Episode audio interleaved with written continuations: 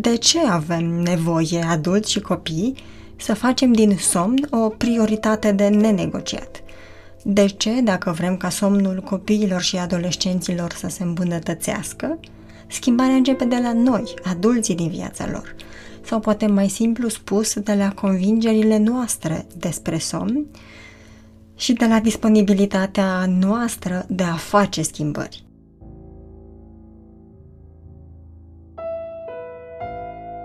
Unul din patru copii, unele studii vorbesc de unul din trei copii, au dificultăți de somn, cum ar fi greutatea de a dormi, uh, somn insuficient, coșmaruri, treziri dese în timpul nopții, adormirea târziu în noapte sau dificultăți de a se trezi la aceeași oră. Deși aceste probleme de somn sunt preocuparea principală a părinților și a medicilor pediatri, Pare să că un somn bun are nevoie de mai mult decât doar să ne preocupe somnul. Are nevoie să devină o prioritate în stilul nostru de viață, în familie, în școală, în grupul de prieteni apropiați. Asta înseamnă să facem alegeri zilnice, constante, în favoarea somnului, cum ar fi, de exemplu, timp redus alocat ecranelor seara sau foarte important pentru sănătatea fizică, să-i ajutăm pe copii să meargă la culcare atunci când ei sunt somnoroși și să nu amânăm acest moment. La fel de important poate fi să construim împreună cu ei o rutină relaxantă de somn, cum ar fi o baie caldă, un citit sau exerciții de meditație, care însă să nu includă device-uri. La fel cum de mare folos poate fi ca programul zilnic și al întregii familii să fie în așa fel așezat încât numărul minim de ore de somn al copiilor să fie respectat.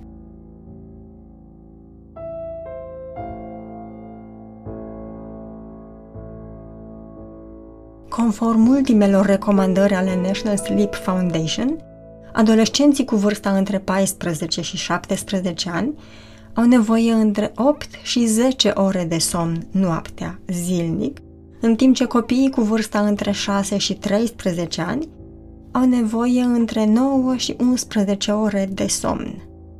Îngrijorător este faptul că meta-analizele arată că majoritatea adolescenților dorm mai puțin de 8 ore pe noapte, în timpul școlii, în timp ce somnolența de peste zi pare să fie o obișnuință în viața lor. Asta pentru că dormi insuficient în timpul săptămânii de școală și ceea ce se reflectă în tendința adolescenților să recupereze somnul nedormit la sfârșitul săptămânii, din convingerea că un somn pierdut câteva zile consecutive poate fi recuperat în zilele următoare. Însă această convingere este doar un mit. Mintea și corpul nostru au nevoie zilnic de aceeași doză de somn, pentru că nu are mecanisme prin care să facă rezerve de somn din care să se poată la nevoie împrumuta. Iar problemele de somn de orice fel afectează sănătatea emoțională și mentală a adolescenților. Afectează performanța cognitivă și sănătatea fizică, modul în care ei se exprimă emoțional, în modul în care sunt disponibili și investesc în relații, sau, spus foarte simplu, oricare este prioritatea noastră ca părinte și a copilului nostru acum, de la performanță școlară sau sportivă, de la creșterea imunității până la o atenție și memorie mai performante, sau de la scăderea anxietății și a încrederii în sine, toate pot fi așezate mai bine dacă somnul este suficient și suficient de hrănitor.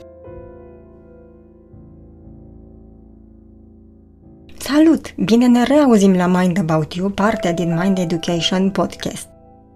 Sunt Mara Bria, doctor în psihologie la Mind Education și Școala pentru Cuplu și în acest episod o am din nou alături pe Bogdana Păcurari într-o conversație despre rostul adulților în somnul copiilor și adolescenților. Bogdana este psihoterapeut de familie și cuplu și trainer la Mind Education – Salut, Bogdana! Bine ai revenit la Mind Education Podcast. Mă bucur să putem să legăm ceea ce ne spune literatura și teoria despre somn la copii și adolescenți și să o potrivim cu experiența ta din cabinet. Îți mulțumesc că ești aici să împărtășești și aș vrea să așezăm acest topic în câteva întrebări și am să le spun de la început cumva ca o harta discuției. În primul rând, dacă e important și de ce e important somnul copiilor și adolescenților și să ne gândim de fapt ce înseamnă un somn sănătos, cum îl putem ajuta noi ca adulți și după aceea să așezăm un pic relația dintre somn și ecrane, pentru că le avem atât de la îndemână încât ele ajung să influențeze somnul și cumva să brodăm discuția venind cu recomandări clare. Super! Așa facem!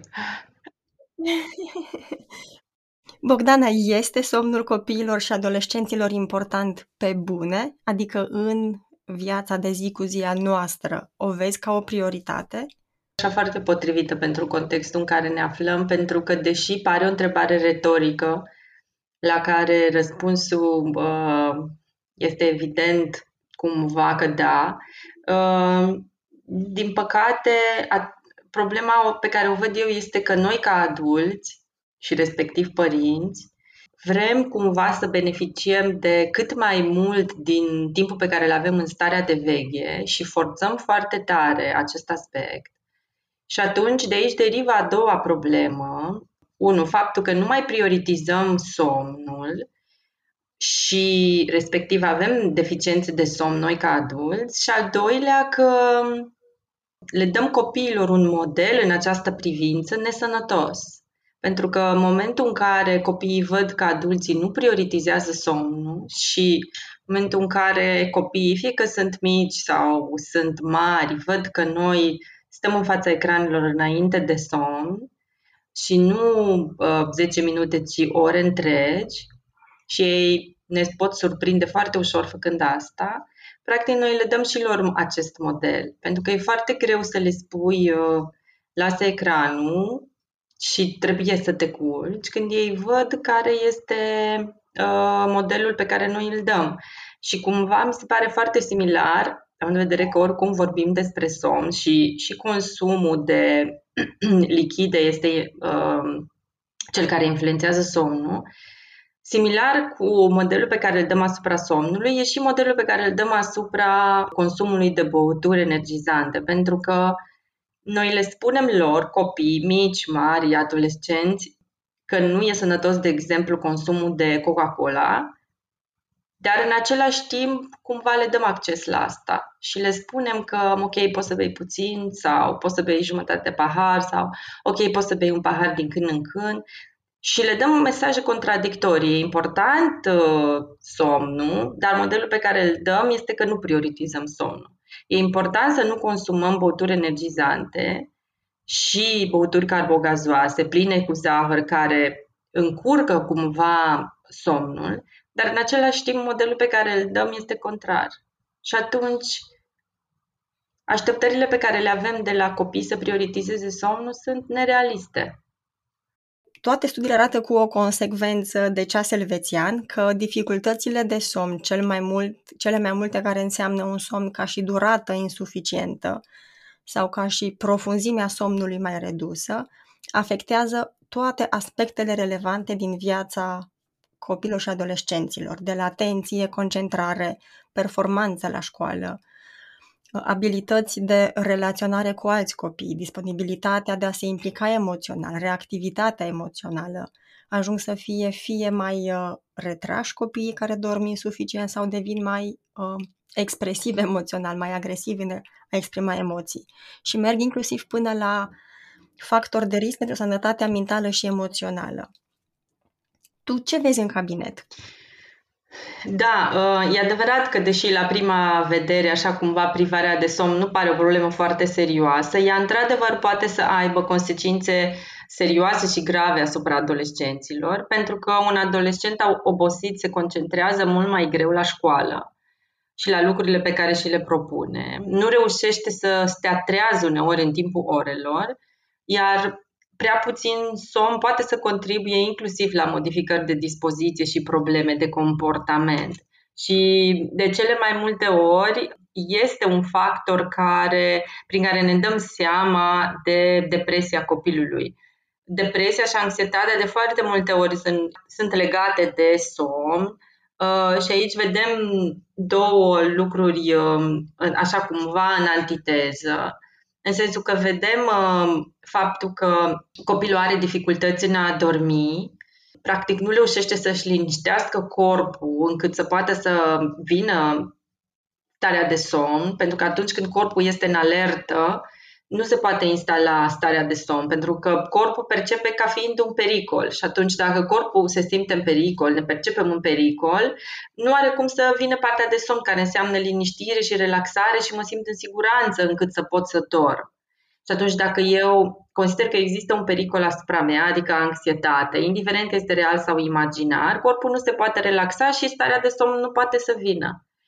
Intrăm așa într-un ciclu în care vorbim despre depresie și anxietate și vorbim și despre tulburări de somn și ele se potențează una pe alta, pentru că atunci când am dificultăți de adormire, fie că sunt din depresie sau din anxietate, gândurile mele se duc o iau razna, așa cumva, se duc fie în trecut, dacă am pierdut ceva, fie în viitor, dacă mi-e foarte teamă de ceva, somnul nu vine și atunci orele de somn sunt mai puține. Dimineața trebuie să se trezească și capacitatea lui de concentrare și de a fi activ în ziua următoare scade foarte mult și atunci intrăm într-un cerc vicios al faptului că depresia potențează lipsa de somn și lipsa de somn potențează depresia.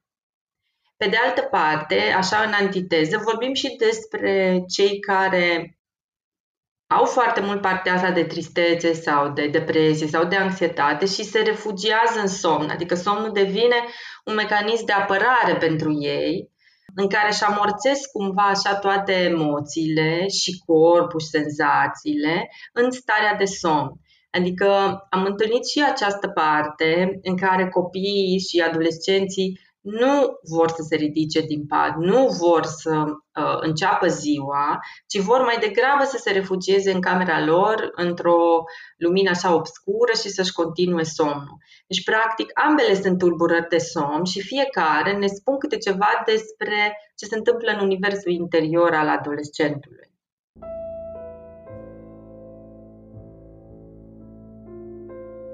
Bogdana, eu cred foarte mult că dacă ne preocupă un aspect din viața copiilor și adolescenților noștri, fie legat de zona emoțională sau relațiile cu alții sau performanță, cum am mai zis, dacă vrem să-i sprijinim în a le depăși, prima alegere este să acordăm o mai mare grijă somnului.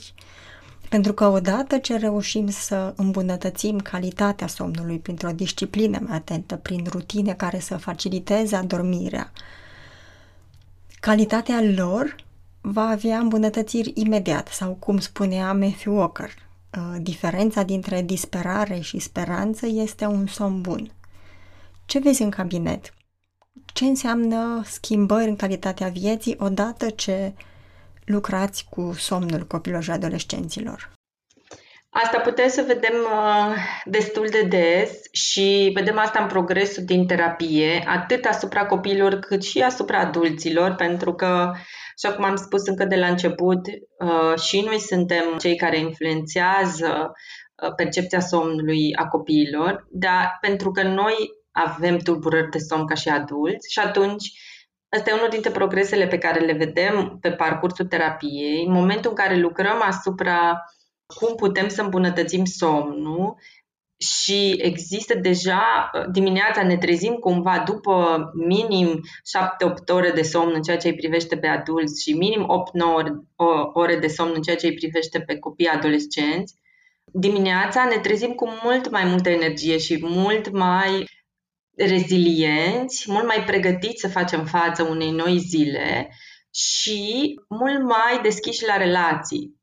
Și ăsta este primul lucru pe care îl observăm și îl observă și clienții, că în momentul în care somnul se îmbunătățește și capacitatea de a face față provocărilor zilei crește și sunt mult mai deschiși la a avea și o dietă sănătoasă în momentul în care somnul este suficient, pentru că au resurse suficiente încât să se gândească ce e sănătos din punct de vedere uh, al mâncării pe care o consumă nu mai sunt la fel de predispuși să consume băuturi energizante, pentru că pur și simplu corpul nu le mai cere, nu le mai cere nici mâncare nesănătoasă, nu le mai cere nici băuturi energizante, pentru că corpul este suficient de odihnit încât să poată să facă față zilei fără aceste lucruri. și un lucru foarte important în ceea ce îi privește pe adolescenți, nu mai sunt la fel de predispuși la comportamente nesănătoase, la comportamente nocive, atât relațional cât și de consum de diverse substanțe. Cred că ar fi de folos să povestești un pic cum reușești în terapie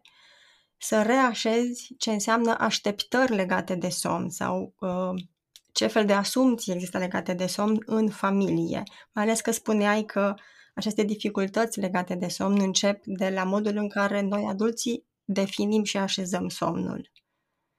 De unde începe prioritizarea somnului?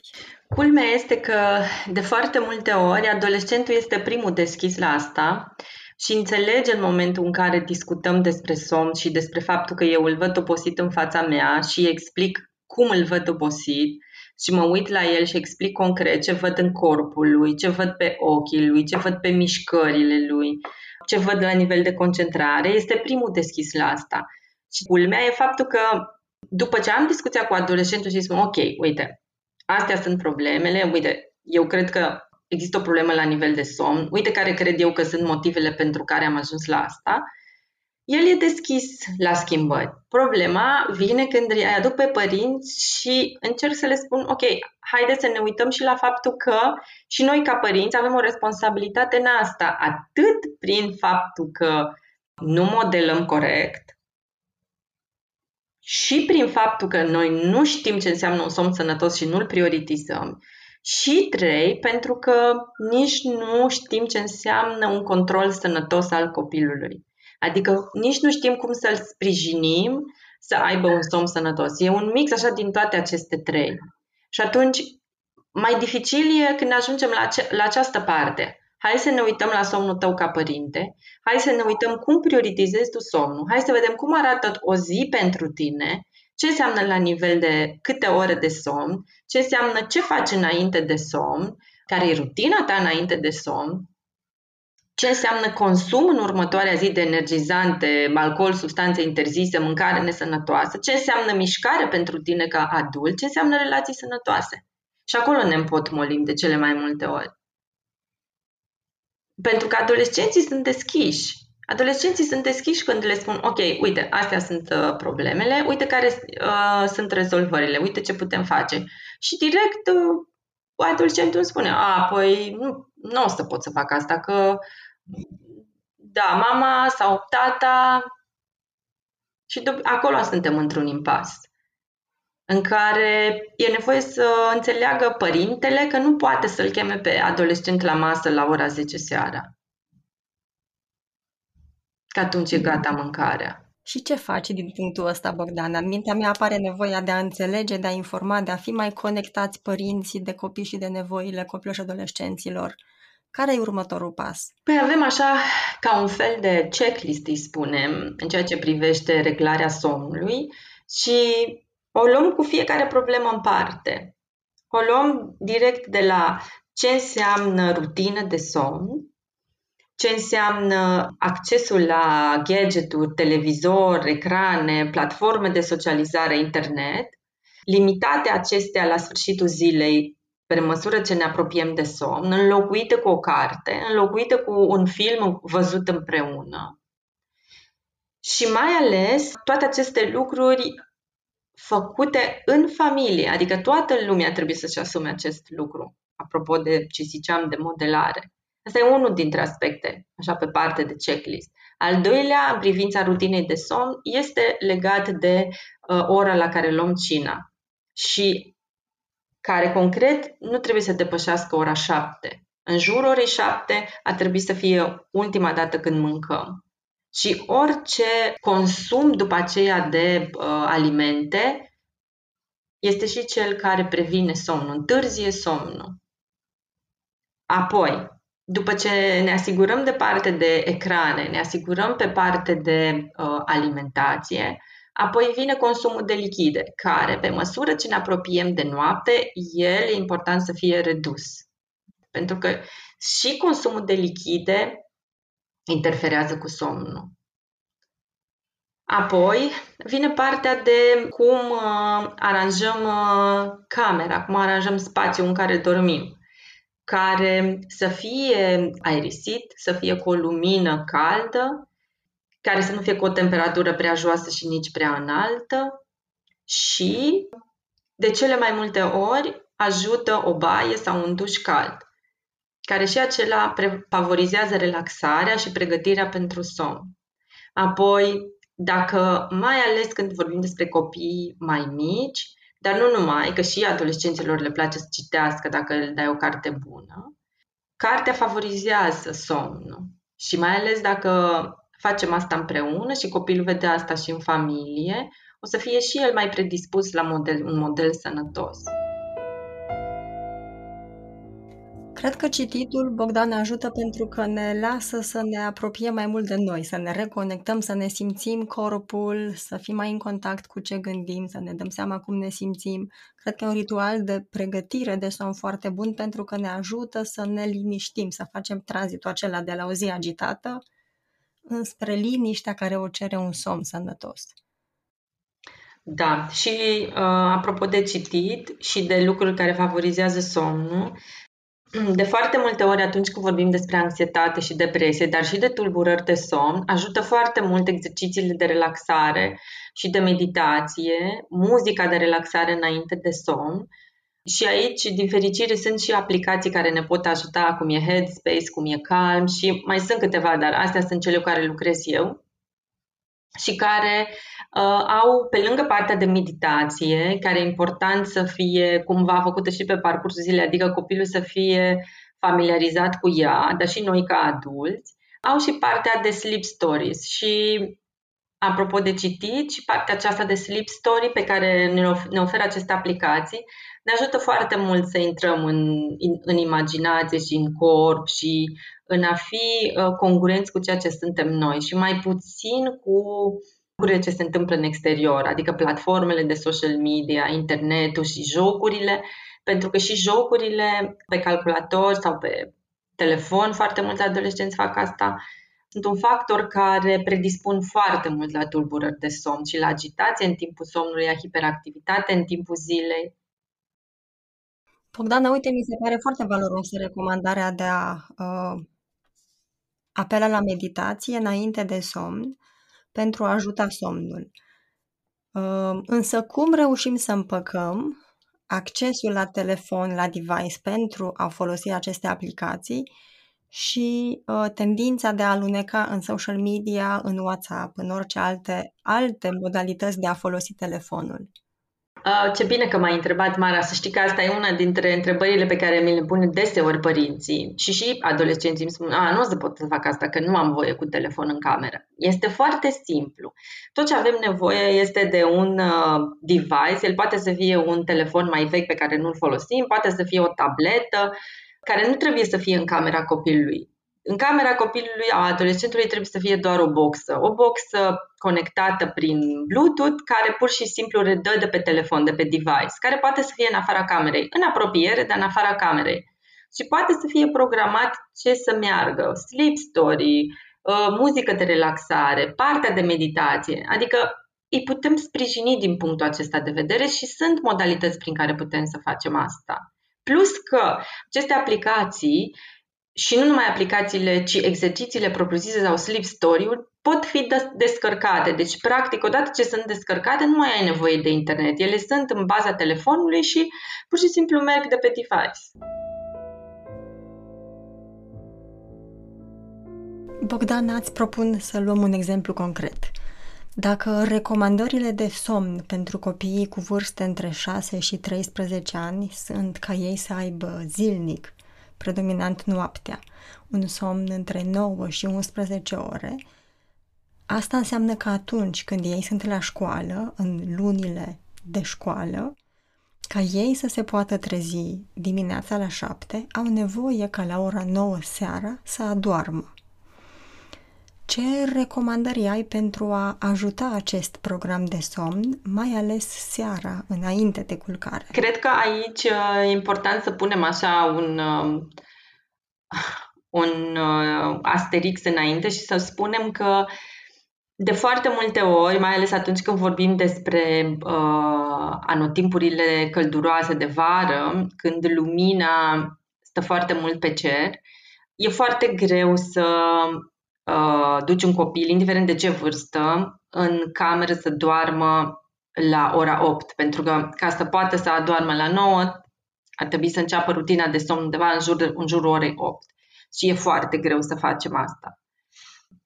În schimb, pe, în anotimpurile reci e mai ușor, pentru că ritmul circadian și noaptea, ziua, noapte ne ajută și întunecându-se mai devreme putem să începem rutina mai devreme și somnul vine mai ușor. Și atunci cred că e important să fim flexibili și din acest punct de vedere și să putem să ne luăm cumva această flexibilitate. Și mai ales atunci când vorbim despre lunile de vară, putem să începem rutina poate puțin mai târziu, adică să o întârziem cu jumătate de oră sau chiar și o oră dacă uh, soarele apune undeva spre ora 10. Dar în uh, lunile de iarnă, când uh, avem avantajul că se întunecă mai repede, putem să începem chiar și mai devreme, în jurul orei 8. Și atunci uh, toate recomandările pe care le-am spus și mai înainte, cele legate de a prioritiza somnul în familie, de a scădea numărul orelor la ecran, de a avea o cină în familie, de a ne uita la un film împreună, de a avea o discuție despre cum a fost ziua noastră, de a citi ceva împreună, de a avea o baie caldă, de a pregăti camera, toate aceste lucruri e important să le facem cu o oră înainte, în așa fel încât somnul să poată să vină. Și de asemenea, e important și um, um, cât de obosit este copilul pe parcursul zilei, pentru că nu ajută extremele. Dacă el a avut un somn de prânz și s-a trezit la ora 5 și de foarte multe ori o să fii surprins să se întâmplă, pentru că părinții zic, a, păi nu l-am trezit, l-am lăsat, că e clar că a fost obosit. Sigur, dar asta o să îi decaleze foarte mult ora de somn seara. Pentru că dacă s-a trezit la ora 5 după amiază, nu, are, nu ai cum să-l pui la pat la ora 8. Este imposibil. Și atunci o să ne frustrăm și o să spunem că nu funcționează. Păi sigur că nu, nu va funcționa. Pentru că are doar 3 ore de pauză între somn. Asta se întâmplă la copiii de 2 ani. Deci e foarte important și ce face copilul pe parcursul zilei ca să poată să fie pregătit de o rutină de somn între 8 și 9, e important să aibă un somn de prânz care să se încheie la ora 2, la ora 3. Bun, asta e pentru copiii care dorm în jurul la miezii. E valabil și pentru adolescenți? Da, dar și uh, adolescenții, de foarte multe, mulți dintre ei fie vin acasă de la școală sau de la sport și dorm o oră, două, bineînțeles, pentru că ei au o deprivare de somn de noap- din noaptea precedentă. Dar se întâmplă asta de multe ori, deci ăsta e un aspect. Și al doilea aspect e faptul că ora de, de culcare seara este tot mai târzie și atunci, uh, mai ales în vacanțe, nu se pot trezi dimineața și nimeni nu-i trezește. Nu-i trezește nimeni și pentru că nu e nimeni acasă, dar și pentru că îl las să doarmă, că s-a culcat târziu. Și atunci intrăm în acest cerc vicios. Nu! Ora de trezire trebuie să fie constantă și în timpul școlii și în timpul vacanței. Sigur, nu o să-l trezezi la ora 7 în timpul vacanței, o să-l las să doarmă până la 9, dar nu până la 12 sau 1, că s-a culcat la 1 sau la 2 noaptea. Că nu o să fie nimic sănătos acolo. Bogdan, aici punctezi un aspect foarte important pentru somn și anume a avea o disciplină, o ordine în somn și, într-adevăr, cel mai important aspect care are cel mai mare impact asupra calității somnului este nevoia de a ne trezi la aceeași oră. Însă aș vrea să explorăm un pic ce se întâmplă în perioada adolescenței, cum putem să, ne, să introducem această, uh, această alegere importantă ținând cont de faptul că în perioada adolescenței, fiziologic, după vârsta de 16 ani, adolescenților li se face somn mai târziu cu o oră, două decât uh, preadolescenților. Asta înseamnă că cei care au 16, 17 ani, 18 ani vor simți fiziologic nevoia de somn în jurul orei 10, uneori 11. Cum putem armoniza aceste aspecte contradictorii? Faptul că e nevoie să se trezească la aceeași oră dimineața, mai ales când e perioada de școală, Cu atât mai mult cu cât tendința lor de adormire este decalată, este întârziată. Cum putem să păstrăm disciplina în această etapă? Cum îi putem sprijini ca ei să înțeleagă și să integreze aceste provocări? O mare parte de responsabilitate o avem noi ca părinți, indiferent că vorbim despre copii mici sau vorbim despre adolescenți. Impactul nostru asupra lor la nivel de mentorat atunci când vorbim de adolescenți și parteneriat e foarte mare și nu numai din punctul acesta de vedere, ceea ce le povestim și le explicăm, dar și ceea ce facem noi. Și, deci, mă întorc la uh, aspectul cu care am început, să ne uităm în primul rând la cum e pentru noi somnul, care, cum îl prioritizăm noi, ce înseamnă pentru noi importanța somnului și ce înseamnă activitatea din timpul zilei. Și o să vedem că pe măsură ce ele se vor așeza și somnul copiilor o să fie mult mai sănătos și mult mai disciplinat. Sunt uh, cumva foarte puține, câteva aspecte care favorizează somnul sau îl perturbă și uh, o să le punctez pe cele care perturbă somnul și anume programul încărcat, distracțiile nepotrivite, consumul de energizante, alcool sau substanțe interzise, lipsa controlului parental și respectiv a mentoratului, platformele de socializare și internetul și accesul la gadgeturi diverse și televizor. Bogdan, îți mulțumesc tare mult! Mulțumesc și eu, Mara. O plăcere de fiecare dată să am o conversație cu tine. Chiar reciproc, îți mulțumesc! Podcasturile Mind Education sunt o declarație a misiunii în care credem noi, cei de la Mind Education, și anume să contribuim la o lume mai bună, mai echilibrată mental și emoțional.